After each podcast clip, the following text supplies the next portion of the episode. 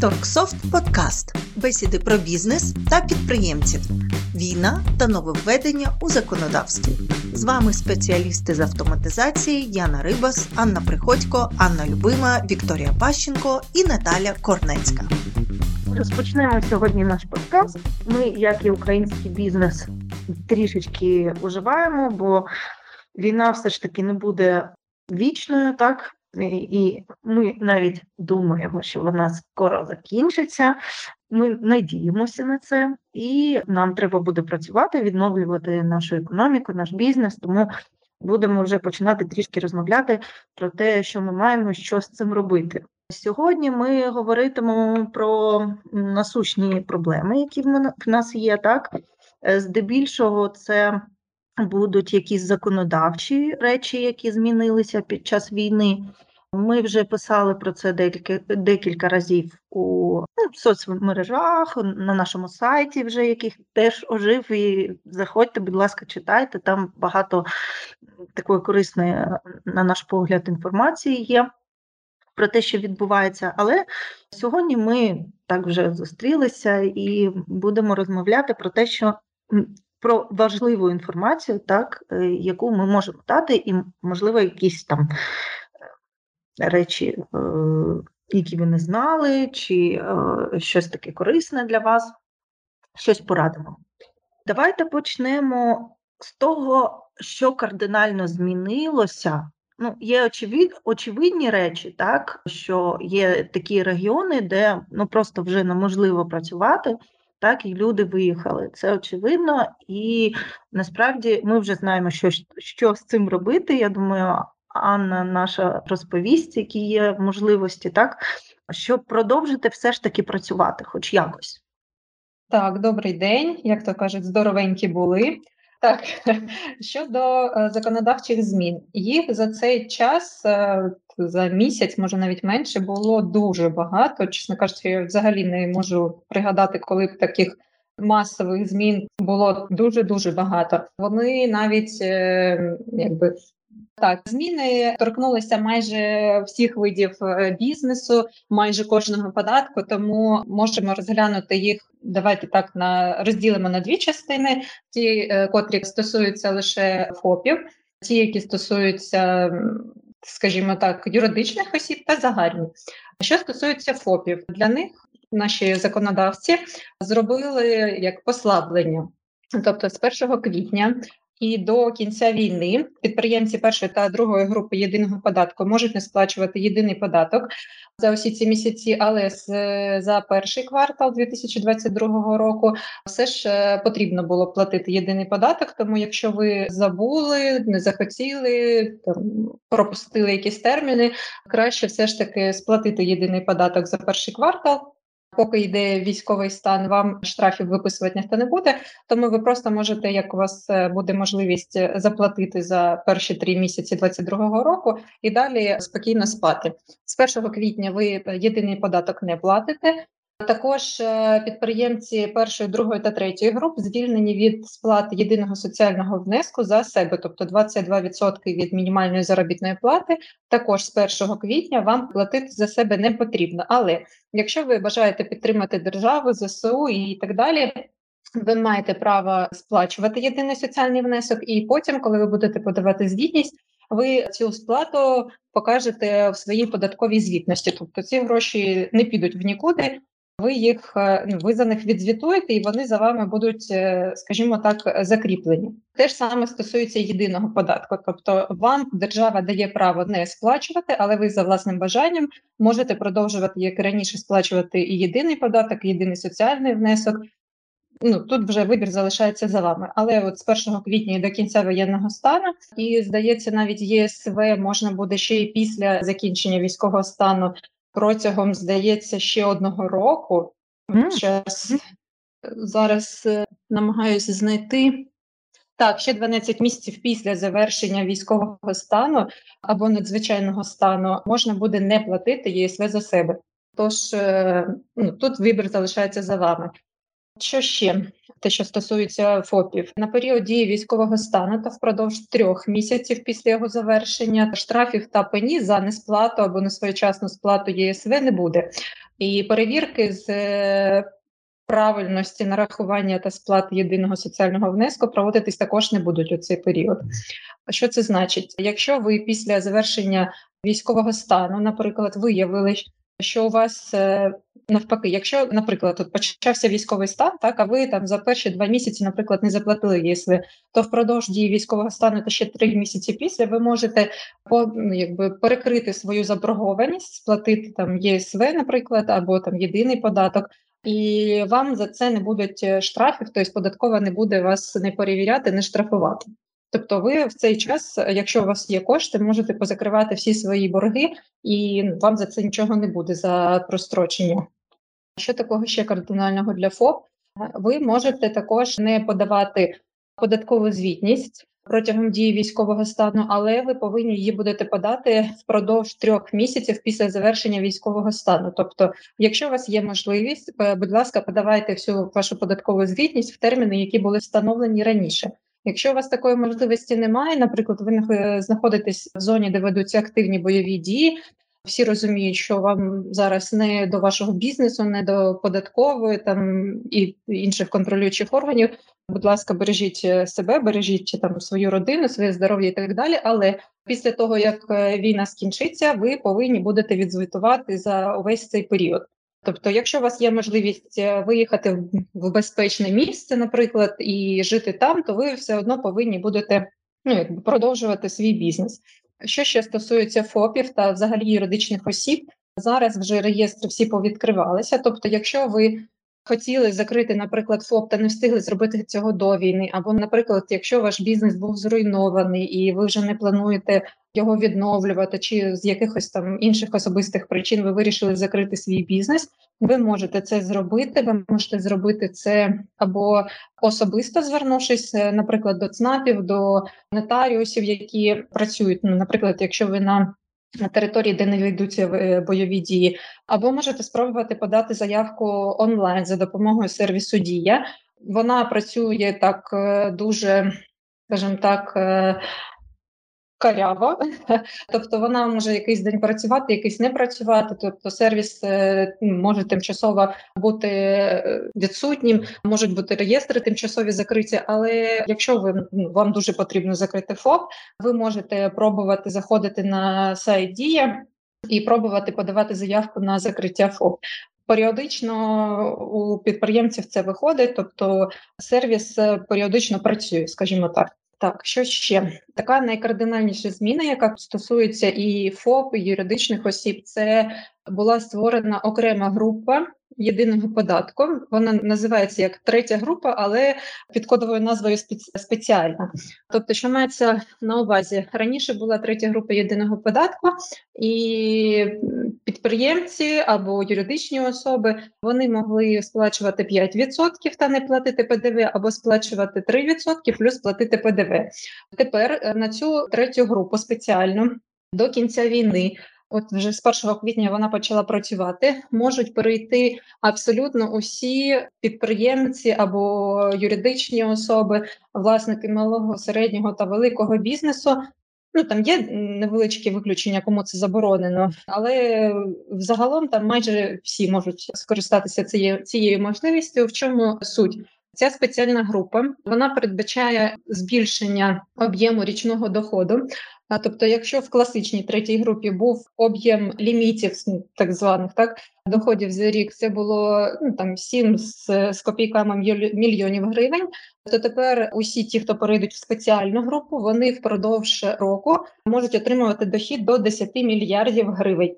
Не мільйонів, а мільярдів, і сплачувати 2% від е, не доходу, а від обороту. Тобто, якщо у вас е, є якісь доходи, ви робите якісь видатки, то ви сплачуєте не з різниці, наприклад, як от при сплаті податку на доходи, а ви сплачуєте саме з тієї суми, яка яку ви отримали, тобто від скажімо так, тих грошей, які тільки заходять на ваш рахунок, тобто ви не зважаєте на ваші видатки, вони не зменшують вашу базу нарахування.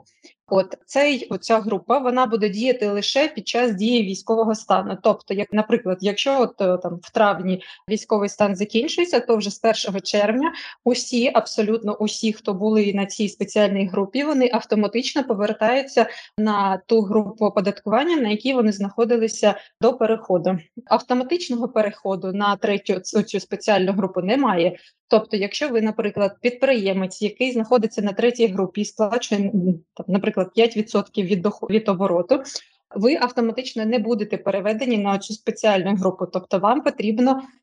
Ну, ще вчора було, щоб з 1 квітня на ній знаходитися. Тобто, вам потрібно подати заявку на на перехід на сплату єдиного податку. Тобто, це саме та заявка, яку ви подаєте при, наприклад, там переході з загальної системи на єдиний податок, або коли ви тільки відкриваєте ФОП та хочете знаходитись на працювати на єдиному податку. Тобто, ви оцю саму заявку подаєте, заповнюєте ставите хрестик як реєстрація, тобто не внесення змін, а саме реєстрація. І в пункті 5.1 ви вказуєте, що ви будете знаходитись на третій групі і ставите там ставку 2%. І перехід у вас вже буде. Ну, якщо ми вже пишемо цей підкаст у квітні, тобто ви зможете перейти на цю групу вже з 1 травня.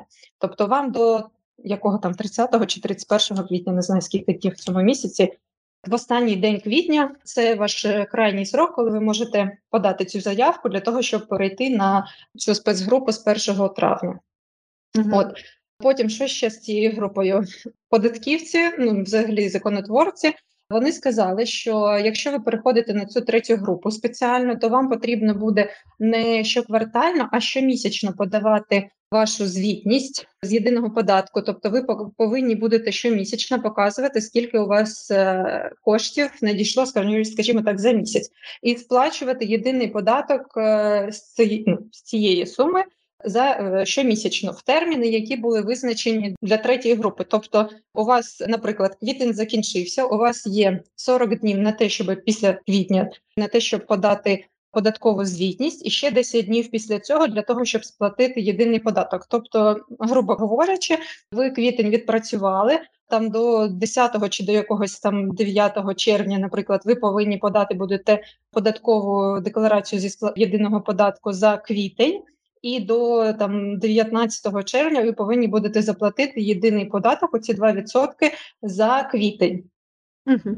Тобто, ну на що це робити, чесно кажучи, я не розумію. Ну, ось маємо, що маємо. Ну, а, Тобто, ну, якщо вам вже потрібно наповнити там бюджет, то ну на що робити ось ці такі великі проміжки часу між е, ну, якщо вже треба щомісячно сплачувати, то ну, я вважаю, що дуже там великий е, запас часу дали. Або вже там хай було б як раніше раз в квартал, або там зробіть вже після місяця менше, то е, таке щось розмазали на півроку. От нещодавно там учора чи позавчора читала. 30 чи 31 ось е, ага. березня читала, які компанії вже попереходили на цей єдиний податок спеціальну групу. Звичайно, перейшли найбідніші, нова пошта, юск, обі, здається. Ну, такі от найбідніші, ті, кому більше всіх треба. Так, заявок було подано ну, зі слів податківців дуже багато. Тобто я так розумію, що ну, там, мабуть, кожен другий скористався такою можливістю. Так, що ще стосується змін у бізнесі? Контролери не мають права приходити з перевірками на час дії воєнного стану, але є виключення. Якщо, наприклад, ви там до вас прийде покупець і скаже, що я хочу оплатити за товар карткою, а ви йому такої можливості не надасте, тобто скажете лише готівкою, то е, покупець має право поскаржитися на вас до податкової, і податкова прийде до вас з перевіркою. Якщо вона виявить, що дійсно ну, факт цього порушення, що ви дійсно відмовляєте покупцям у сплаті карткою, вам випишуть е, штраф у розмірі 8,5 тисяч гривень. Тобто, ви не маєте права відмовляти покупцям в оплаті карткою. Ви повинні забезпечити всі можливості для того, щоб е, клієнт міг оплатити і готівкою, і карткою. Що стосується РРО, відміняти РРО ніхто не відмінив. Тобто, якщо у вас е, встановлений РРО або ПРРО, ви повинні так само, як і раніше, проводити оплати, які повинні проходити через е, фіскальний апарат. Єдине, що було ну, от таке виключення зробили. Раніше було обмеження в часі, тобто, якщо у вас е, відсутній інтернет або світло, або там ще з якихось причин не, не працює РРО, е, то в режимі офлайн можна було працювати там скільки 72 години, здається. Зараз ці терміни відмінили. Тобто, якщо у вас немає інтернету, немає офлайну, ви можете працювати необмежену кількість часу в режимі офлайн доти, доки у вас не з'явиться ну там світло чи інтернет, чи тобто, е, доки не відновиться робота вашого фіскального апарату, не з'явиться зв'язок з фіскальним сервером. Штрафувати за це ніхто не буде. Так само і про Z-звіти було сказано, що якщо ви там не змогли закрити зміну, зняти звіт з якихось ну поважних зрозуміло причин. А то ви можете зробити це там на наступний день, то, то е, може пройти більше ніж е, доба, і ви можете закрити, і вас за це ніхто не покарає. Тобто тут пішли на зустріч всім підприємцям. Тобто, ви можете далі використовувати РРО, але ну, вже не боятися того, що там раптом щось станеться, і у вас там не вистачить часу. Так, в загальних таких. Змінах, що ще було для тих, хто платить е, акцизний податок з пального, їм е, відмінили цей е, акцизний податок, але не на всі операції, а на ті операції, які були ну там, наприклад, передали, відвантажили. Примусово відчуждили чи ще щось, але це пальне було реалізоване як гуманітарна допомога. Тобто, якщо ви продаєте пальне, то ви сплачуєте акцизний податок. Якщо ви завезли пальне і Віддали його на потреби там ЗСУ, територіальної оборони, Нацгвардії, СБУ, а, там для лікарень, е, для волонтерів і так далі, і тому подібне. Тобто, на ну скажімо так, на нужди держави, е, тоді акцизний податок ви не сплачуєте. Так, що ще, що ще цікавого було? А скажи, будь ласка, я е, тут тебе трішечки привів, просто ми вже відійшли е, трішки від цієї теми. Якщо е, ФОП, е, наприклад, так, або юрособа захоче щось змінити, ну, перейти да, до іншої якоїсь форми, це ж все можливо зробити онлайн, так? Зараз все можливо зробити онлайн чи ні? Чи є якісь речі, які не можна зробити? Ну, скажімо так, да, можна зробити в принципі е, ті послуги, які були доступні раніше онлайн через електронний кабінет, через е, спеціальні програми для подання звітності. Вони працюють як і раніше, але десь е, тижня півтора, ну тиждень, так два тижні, давайте так точно назад. Багато було е, державних е, реєстрів було закрите. Тобто е, сервер податковий, наприклад, не працював, реєстр там платників єдиного податку. Тобто, ці всі е, реєстри. Державні вони були закриті, і навіть якщо б ви там хотіли щось зробити, щось внести, якісь зміни і так далі, ви б не змогли цього зробити, бо не було доступу до е, до усіх цих е, баз даних, тому що в цілях безпеки, як казали податківці, що було дуже багато кібератак на ці сервери. Так, і е, для безпеки даних вони їх позакривали. Тобто, ну ще там два тижні тому ніхто не міг навіть там закрити чи відкрити ФОП. От на днях, ну на цьому тижні, я прочитала, що вже всі реєстри відкриті, тобто вже подали на реєстрацію багато підприємців навіть повідкривали юридичні особи, постворювали. Тобто, вже можна робити все це як раніше. Якщо ви там е, хочете перейти на цю спеціальну групу третього податку, вам не е, єдиного податку, вам не потрібно. Ну, якщо у вас є можливість, ви можете подати е, цю заяву в електронній формі. Ви можете зайти на сайт е, електронний кабінет платника. Ви можете там її створити і подати. Ви можете подати її, наприклад, через мідок е, чи там якусь іншу програму, яку ви використовуєте для подання звітності. Тобто, це можна зробити як раніше онлайн. Якщо у вас немає такої можливості, або, наприклад, якщо ви поспіхом покидали свій там будинок, офіс чи ще щось, і е, ваші електронні ключі залишилися вдома. Ви зараз знаходитесь десь в безпеці, але у вас немає електронного ключа, яким ви можете підписати цю звітність або цю заявку. Ви можете або подати її особисто у податкову в будь-яку, тобто неважливо, вам не потрібно їхати назад і подавати в податкову там за вашим місцем реєстрації. Тобто ви можете подати цю заявку до тієї податкової за місцем ну, за вашим фактичним місцезнаходженням. А, Тобто у вас її приймуть ви взагалі без проблем. Або ви можете заблокувати старі ключі і зробити собі нові, і після цього вже подати цю заявку або там якусь податкову звітність. Можу, в принципі, розказати вам, що робити, якщо ви втратили ваші електронні ключі. Але е, якщо у вас оці ось електронні ключі вони були на токенах, то тут вам вже складніше. Тут я вам так в двох словах не розповім. Е, це вам потрібно буде звернутися до вашого центру, який вам ці ключі токени видавав. Тобто, якщо ви втратили, забули там ще щось сталося з вашими ну, з електронним ключем, з вашим електронним підписом, ви можете, е, ну, тобто, вам потрібно зробити три кроки: заблокувати старі ключі. Отримати нові ключі та повідомити про нові ключі в податково. Для того, щоб заблокувати ключі, вам потрібно звернутися до того центру, який вам ці ключі е, видавав. Наприклад, якщо вам ключі видавала податкова, ви можете туди зателефонувати, тобто загуглити номер телефону податкової, якби це не секретна інформація.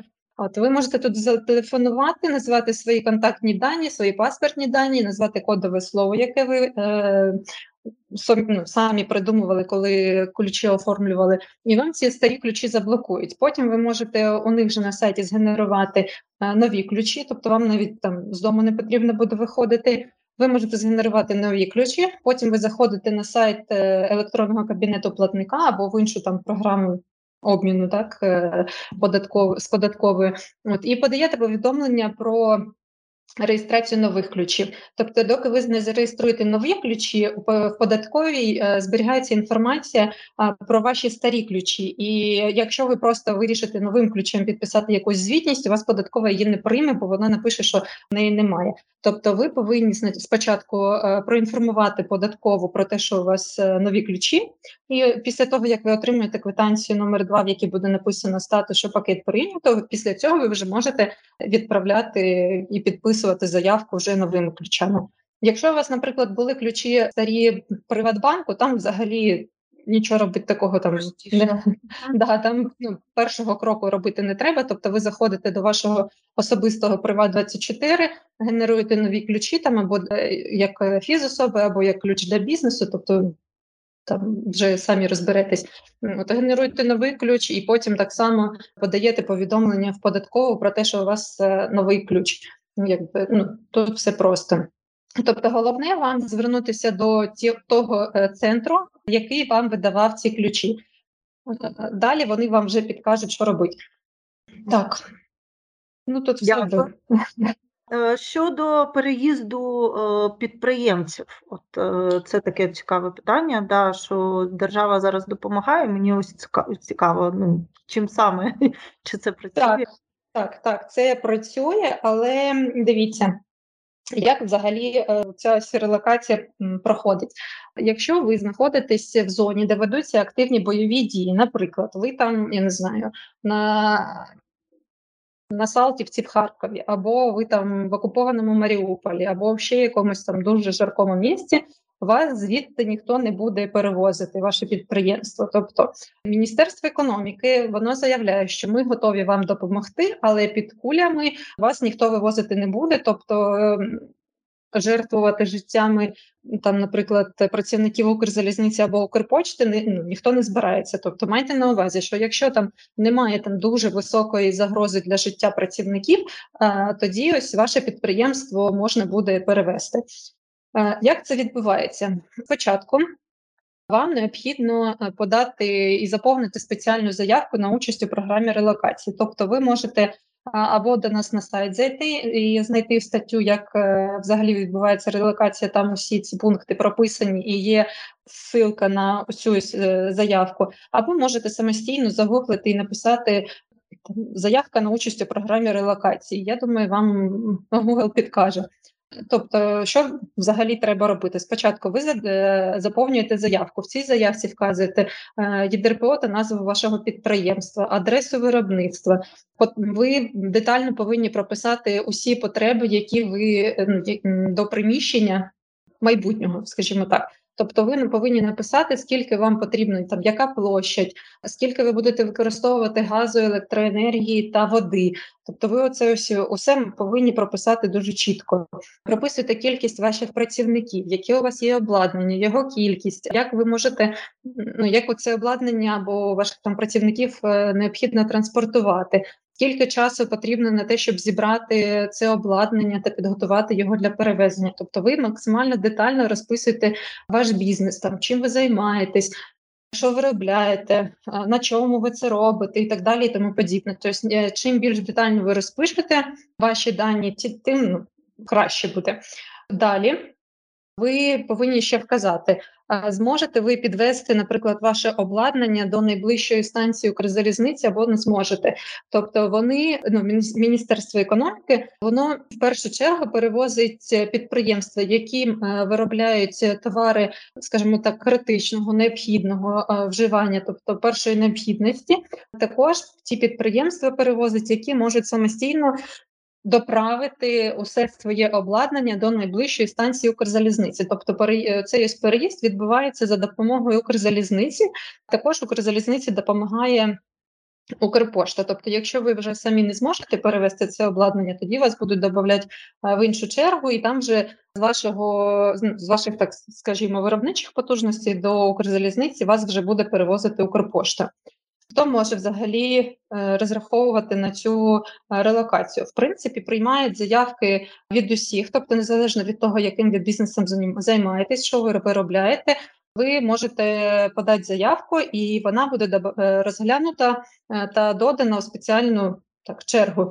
Тобто, в першу чергу будуть перевозитися ті, хто, скажімо так, більш потрібні країні ті, хто виробляють якісь там товари, я не знаю, там хлібзавод, наприклад, да, в першу чергу буде перевезений, або там якісь. Ем, не знаю, якісь там військові деталі виробляє. Тобто е, цим е, підприємствам буде надана першочерговість, скажімо так.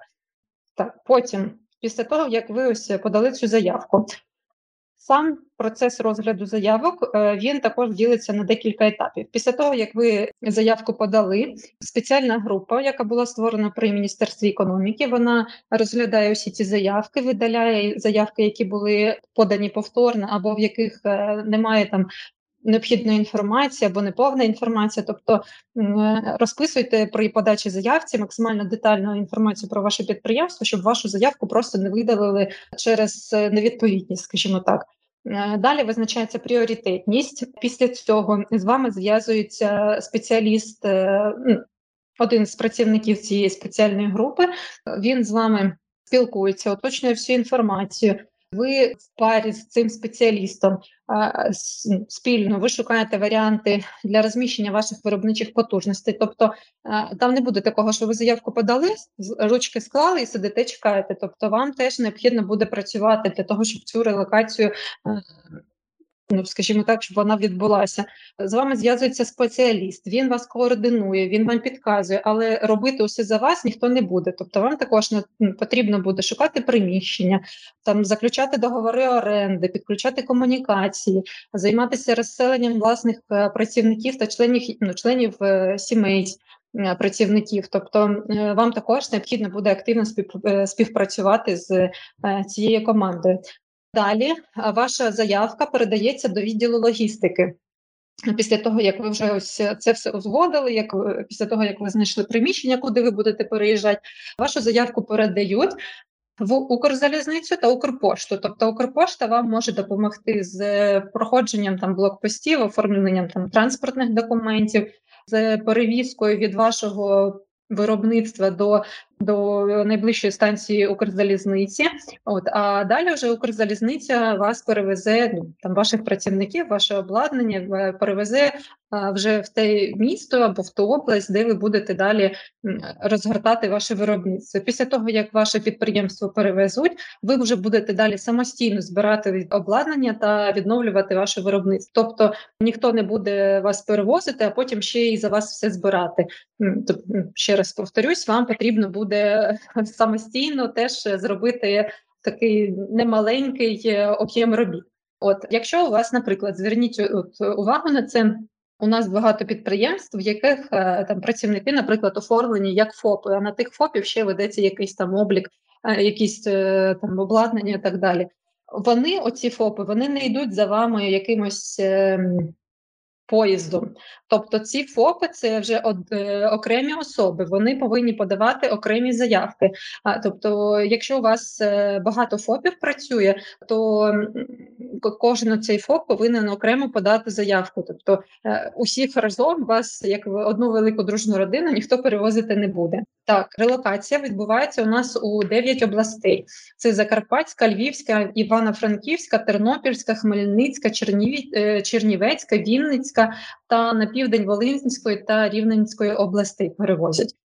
Тобто, ви ну, можете обрати або самостійно, або вам там порекомендують, або ще щось. Тобто, ви не можете вибрати там, не знаю, хочу кудись там якусь іншу. Да, якусь іншу, або взагалі за кордон. Ні, такого не буде. Тобто є такий перелік, ви або погоджуєтеся, або сидите далі під обстрілами. Все. Угу. Добре, дякую. А ти там е, трішечки вже згадала про співробітників. Да? Давай, е, може, розповімо десь більш детально про те, як змінилися е, відносини трудові. Так? Хтось пішов там до армії, хтось там не може працювати, не має змоги. Да? Як це відбувається? Так, що стосується співробітників, змін е, було також багато. Ну, чесно кажучи, ці зміни більш на користь пішли роботодавцям, ніж самим співробітникам, тому що права співробітників були ну, змінені, скажімо так, в гіршу сторону. Давайте зараз розглянемо щодо працівників, які були мобілізовані або призвані, або пішли до лав тероборони. Тобто такі працівники не можуть виконувати своїх е, обов'язків як і раніше. Але за ними зберігаються усі трудові гарантії.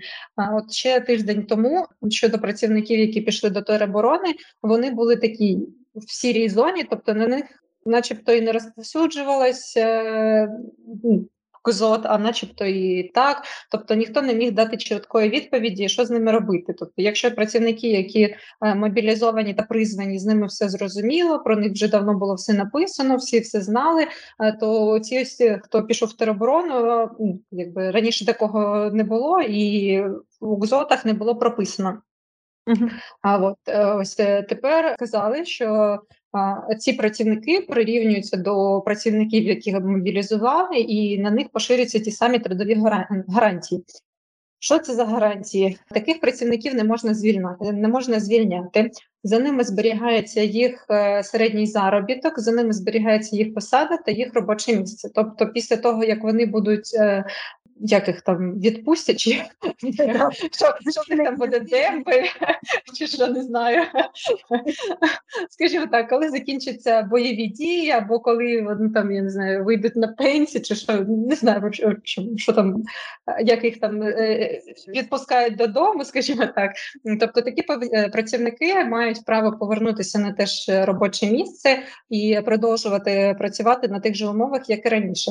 Як це зробити? Тобто, коли працівник отримує повістку або там якийсь е, приказ про мобілізацію чи ще щось, е, він повинен вам показати цей документ, і на підставі цього документу ви повинні створити наказ. Наказ е, може бути, наприклад, там увільнити не переплутайте зі звільнити, увільнити такого то працівника, який знаходиться на такій посаді на час е, проходження військової служби там за призивом, під час мобілізації, либо там за призивом осіб із числа резервістів.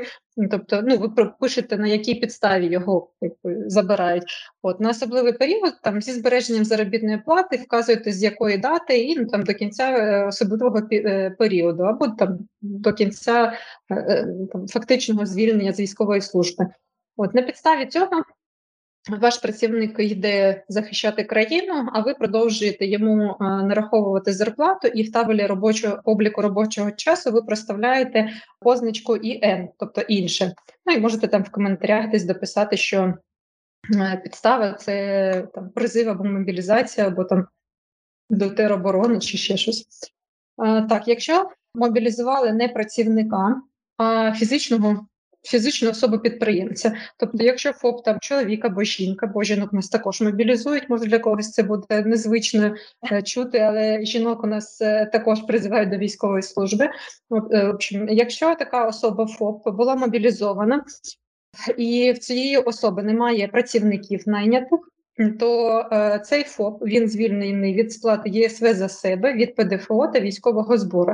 Цих податків не потрібно також е, подавати звітність після того, як е, ФОП буде звільнений, скажімо так, з військової служби, тобто він може повернутися або далі працювати як ФОП, або там закрити ФОП, працювати як найманий працівник. Але якщо ця особа повертається до підприємницької діяльності, то там з наступного місяця вже повинно потрібно буде сплачувати всі податки і звітувати як раніше. От якщо у ФОПа є е, наймані працівники, е, то призи. Ну, мобілізація чи призов, там неважливо, не дає права звільнити цих працівників. Тобто ФОП, якого мобілізують, він повинен, ну, скажімо так, передати свої обов'язки комусь іншому. Тобто працівники повинні і далі працювати, вони повинні і далі отримувати заробітну плату. Тобто у кодексі законів про працю немає пункту звільнення у зв'язку з мобілізацією підприємця. Такого в нас немає. Тобто, ви повинні якщо ви знаєте, що вас можуть призвати, ви повинні заздалегідь е, подбати про своїх е, працівників із зарплати працівників і повинні і далі сплачуватися податки. Що ще за зміни були на час воєнного стану? Зробили. Скажімо так, переглянули тривалість робочого часу. Тобто, якщо раніше працівники могли працювати 40 годин, Е, на тиждень, то тепер можна працювати 60 годин на тиждень. Так. Потім що ще щодо укладання трудового договору, форму трудового договору визначається за згодою сторін. Тобто, на час дії військового стану не обов'язково підписувати а, трудовий договор е, у паперовому вигляді. Тобто, якщо ви когось наймаєте на роботу, а ви можете е, на словах з ним домовитись ну, з працівником вашим про е, якісь там суттєві умови праці, і ну, якби цього буде достатньо. Працівника можна переводити без його згоди на іншу посаду або до іншої місцевості. Тобто, якщо раніше, ну головне, щоб це не було, скажімо так, не несло шкоди для здоров'я працівника. Uh-huh. А, Тобто ви не можете там забрати працівників своїх, я не знаю, там у вас був магазин канцелярії і перекинути їх е, тушити пожежі. Тобто, так це ну, звісно, це е, істотні зміна істотних умов праці, але така така такі умови можуть нанести шкоду здоров'ю вашого працівника. Тобто такого робити не можна.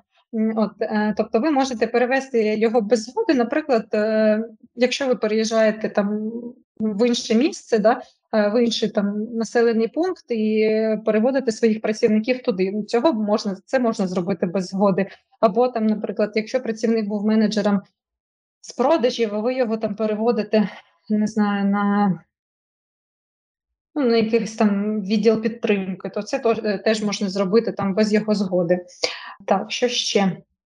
Тепер можна ну, на час дії воєнного стану можна розривати трудові договори з ініціативи працівника без е, двотижневого е, попередження. Тобто працівник має право за власним бажанням звільнитися і не відпрацьовувати дві два тижні. Е, це ось таке що змінилось з ініціативи роботодавця. Можна також звільнювати працівника, якщо підприємство ліквідується або було воно знищене з ну в результаті бойових дій, але не можна звільнити. От, наприклад, там учора підприємство було зруйноване, а сьогодні ви звільняєте працівників. Ні, так робити не можна. Ви повинні попередити за 10 днів. Тобто там сьогодні, наприклад, підприємство було зруйновано. Ви кажете працівникам, що пробачте, але ми там більше не можемо е, функціонувати, бо підприємство зруйноване, або там ми ліквідуємось, закриваємось. І ще 10 днів ви повинні їх е, Ну, хоч роботи в них вже і не буде, але ви все одно повинні платити їм зарплатню за ці 10 днів. Так, ну про робочий час я вже сказала, що там змінилося замість 40 годин на тиждень стало 60, а працівники, яких е, тривалість робочого часу скорочена, тобто, наприклад, там мами з дітьми, е, там працівники з інвалідністю, ще там інші категорії, які мають право на скорочений робочий день або скорочений робочий тиждень, у них було, здається, 35 годин на тиждень чи 30, щось таке, а стало 50. Тобто також от е, перевищили, збільшили. От І тривалість щотижневого безперервного відпочинку не може бути скорочена до 24 годин. такою. Ось, а ще таким е, суттєвим, суттєвими змінами це е, час початку і закінчення роботи тепер визначає е, роботодавець. Е, але повторюсь, це також на час дії воєнного стану. Тобто, як тільки воєнний стан закінчиться, ви повинні повернутися до тих трудових гарантій, які були до війни. Так, е, щодо заробітної плати, е, її потрібно виплачувати на тих умовах, які визначені трудовим договором. Тобто, ви не можете е, змінити умови оплати праці, тому що там не знаю, там підприємство стало менше працювати. Тобто, якщо у вас там в трудовому договорі визначена конкретна сума, ви не можете її там просто збухти барахти, так би мовити, платити менше. Якщо у вас підприємство не може функціонувати, ну немає такої можливості, немає там замовлення або ще щось, ви можете встановити простій, тобто ви оформлюєте приказ про те, що ваше там підприємство йде на простій, але в такому випадку з працівниками зберігається менше дві третіх від їх е, заробітної плати, тобто ви все одно повинні їм виплачувати кошти.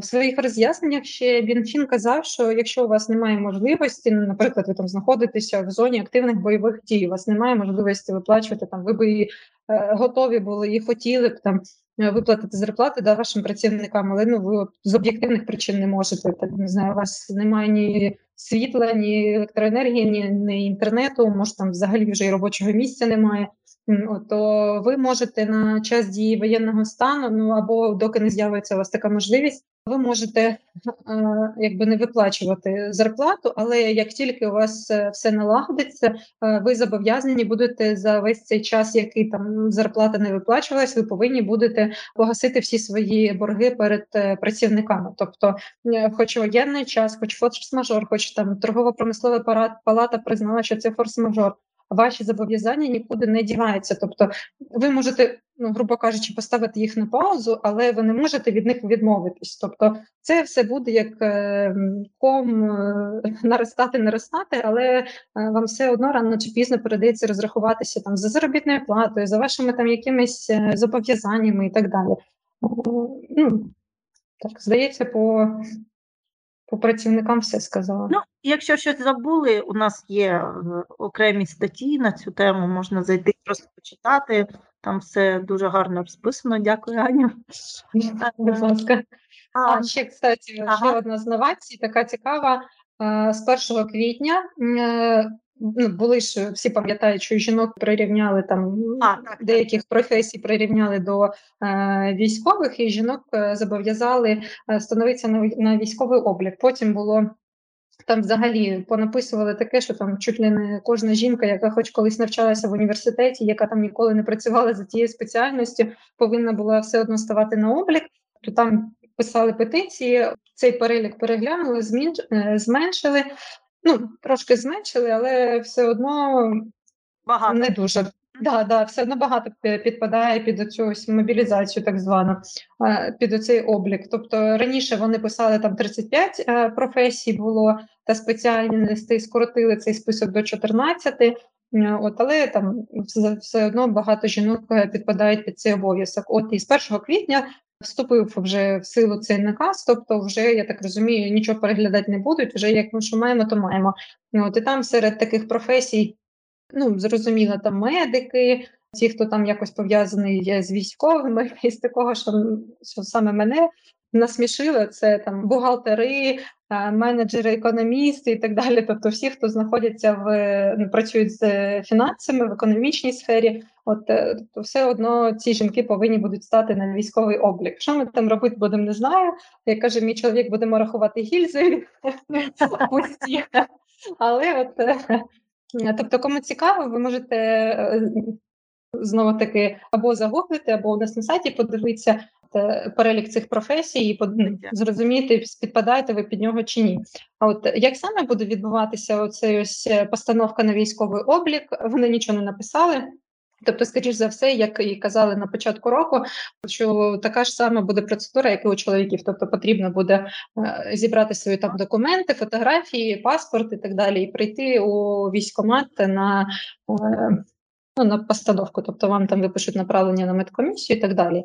Ну, водночас вони обіцяли, що е, що вони там зроблять якось це онлайн, але це так і не було зроблено, я так зрозуміла.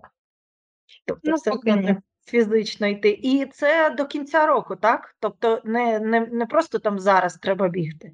Ну, було так, що до кінця року, я ж кажу, але от вони, вони список цих е, професій переглянули, але більше ніяких там роз'яснень нових не випустили.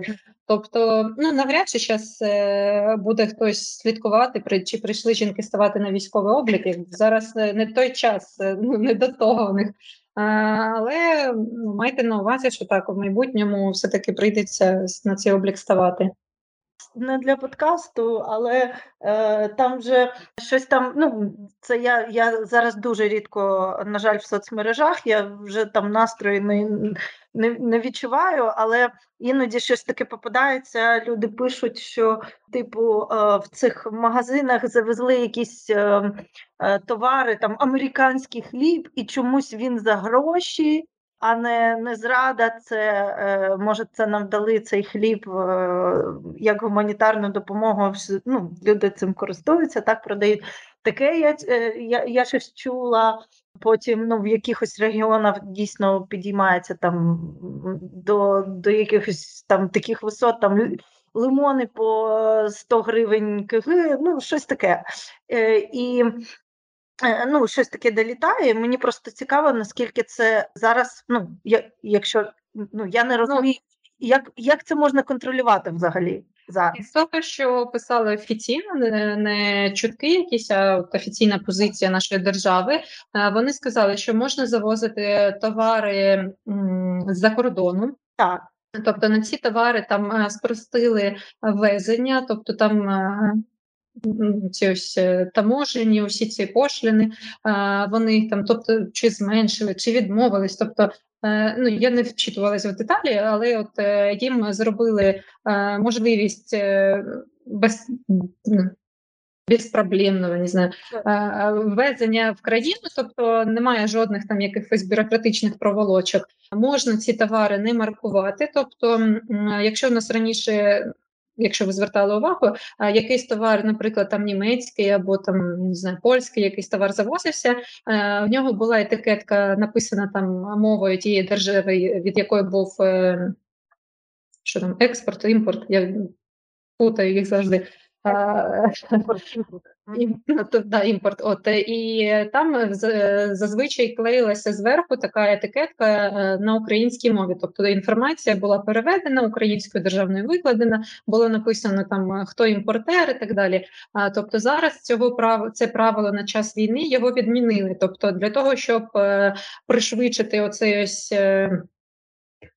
Потік, скажімо так, е, продукції в Україну, тобто, щоб було менше перешкод, щоб люди могли купляти товари першої там необхідності, якісь ну, харчові продукти і так далі. Тобто, оці всі бюрократичні проволочки їх е, на час дії воєнного стану відмінили. Тобто зараз е, багато можуть ну багато людей можуть побачити в магазинах товари імпортні, закордонні, і, і вони будуть так дивуватися, думати, що це гуманітарна допомога. Але ну, якщо це якийсь нормальний магазин, не якийсь там чоловік стає на вулиці, і там з землі продає товар. А ну якийсь там крупна, наприклад, торгова е, мережа, то вони Просто купляють цей товар напряму постачальника у закордонного, і вони просто продають цей товар, не маркуючи їх е, на українську мову. Тобто, да, зараз у нас буде дуже багато імпортного товару, але ну сподіваємося на те, що все таки в нас, е, ну скажімо так, магазини, які для людей працюють. От і е, тому так е, не дивуйтеся, це нормально, це державою дозволено. Тобто, тут все ок, це ну скоріш за все, це не гуманітарна допомога, яку просто вирішили продати. Не розганяйте зраду, да? Ну, зрада не зрада, якби тут у нас свобода слова, дякувати Богу. Тобто можна казати все, що завгодно, але ну у нас можна торгувати е, імпортними товарами без дублювання, без там надбавок і так далі. Тобто, це нормально. Ну, якщо так вже думати, то в нас не постачають настільки багато гуманітарки, щоб її вистачило по всіх магазинах країни розвести, щоб вона ще була із запасами. Ну нам її не настільки багато й дають для наших е, роботодавців, які знаходяться ну, більш е, це новина стосується тих, хто знаходиться там на е, заході нашої країни. Тобто зробили так, Я думаю, всі знають про 6500 гривень, що там працівники можуть отримати, які втратили роботу і так далі. Але держава зробила ще таку програму, так би мовити, для роботодавців. Тобто вона заохочує роботодавців влаштовувати на роботу внутрішньо переміщених осіб, тобто особи, які переїжджають з території, де ведуться бойові дії, вони повинні отримати справку внутрішньо переміщеної особи. І якщо така особа влаштовується до вас на роботу, е, ви можете.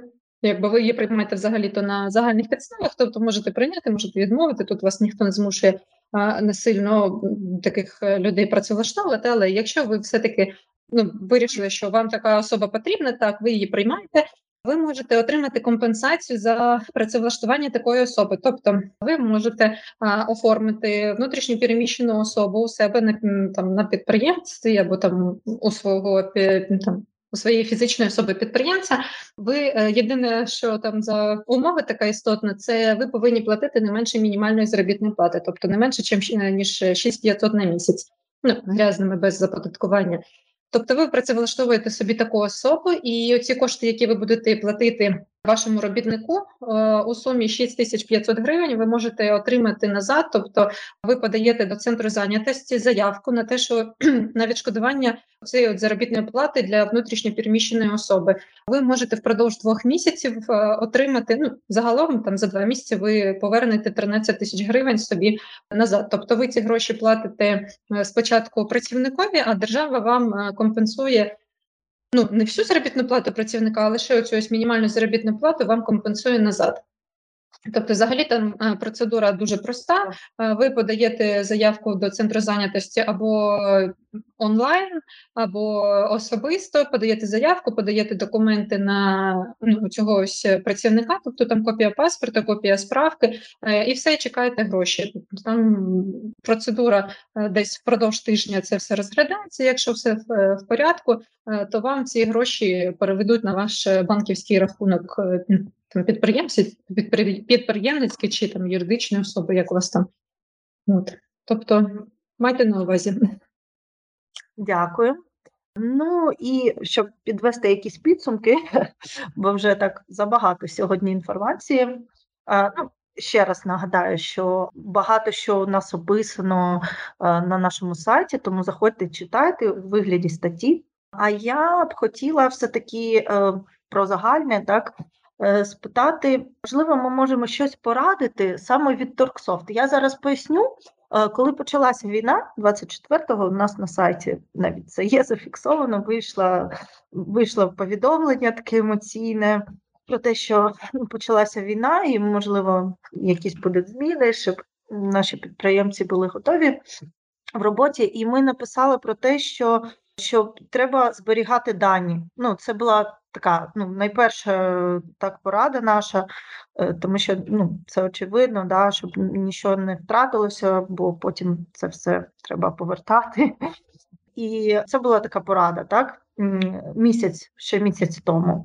Зараз теж ось е, багато хто з людей, наприклад, е, їде ну, за, за кордон до Польщі працювати. І ось Буквально сьогодні у у соцмережах ми там писали якусь ну, пораду з приводу співробітників, і нам поділилися наші підприємці, що ну що робити, якщо люди не хочуть працювати, хочуть їхати вже за кордон і там у Польщі десь влаштовуватися. Так і мені от просто прийшло на згадку, те, що ми завжди говоримо в наших подкастах про те, що. Е, в нас в Торксофт є чудова система мотивації співробітників, і ми можемо її скористатися, освоїти її для того, щоб мотивувати наших співробітників залишатися ну, в роботі і працювати все ж таки в Україні і у нас.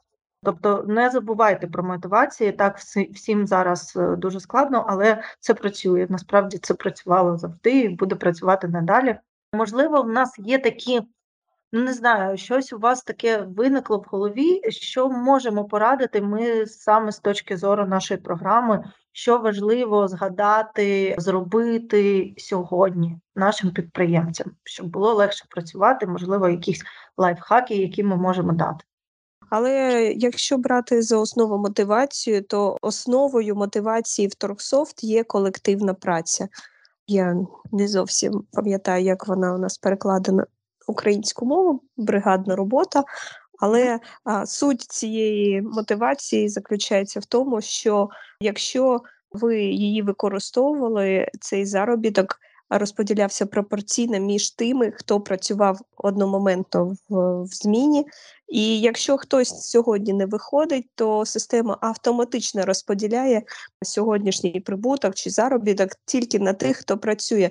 Такий підхід він дозволяє не переглядати кожного дня, хто скільки працював, а система буде сама відслідковувати. Якщо сьогодні двоє працювали, вона розділить заробіток на двох, якщо троє на трьох. Якщо ви не використовували це раніше, спробуйте в тестовому режимі е, зарплату можна перелаштовувати безліч е, разів, і дивитися результати розрахунків і підбирати способи, які вам підходять.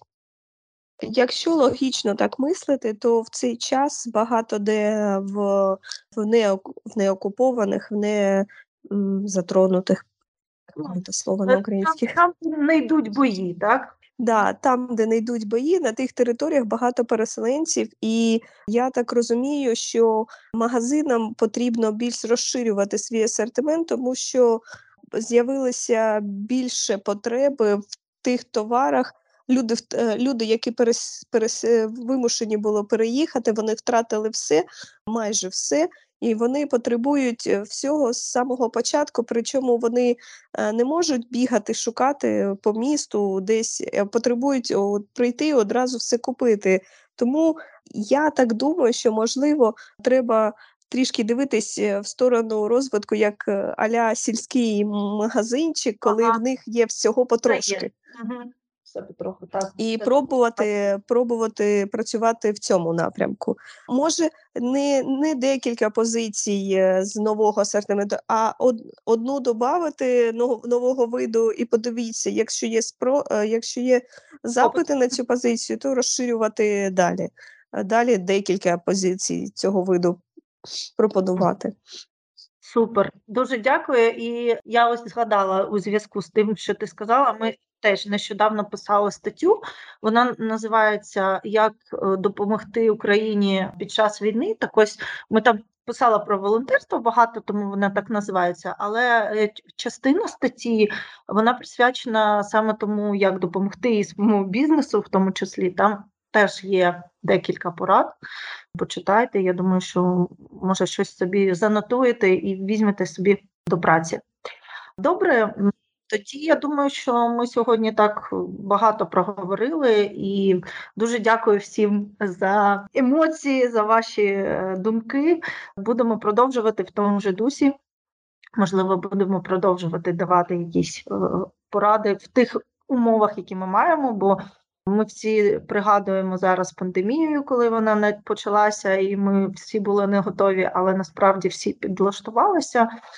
Звичайно, підлаштуватися під війну це якось дуже дивно і прикро, але насправді бізнес наш український він такий. Він він все одно працює усім ворогам на зло. Тому будемо працювати, будемо допомагати, е, будемо разом щось вигадувати. І дуже дякую всім за вашу допомогу і сьогодні за вашу працю, можна сказати, навіть так. Добре, тоді прощаємося з вами до наступних зустрічей. Бажаємо вам все одно процвітання, все одно, незважаючи ні на що, бережіть себе і працюємо. Па-па!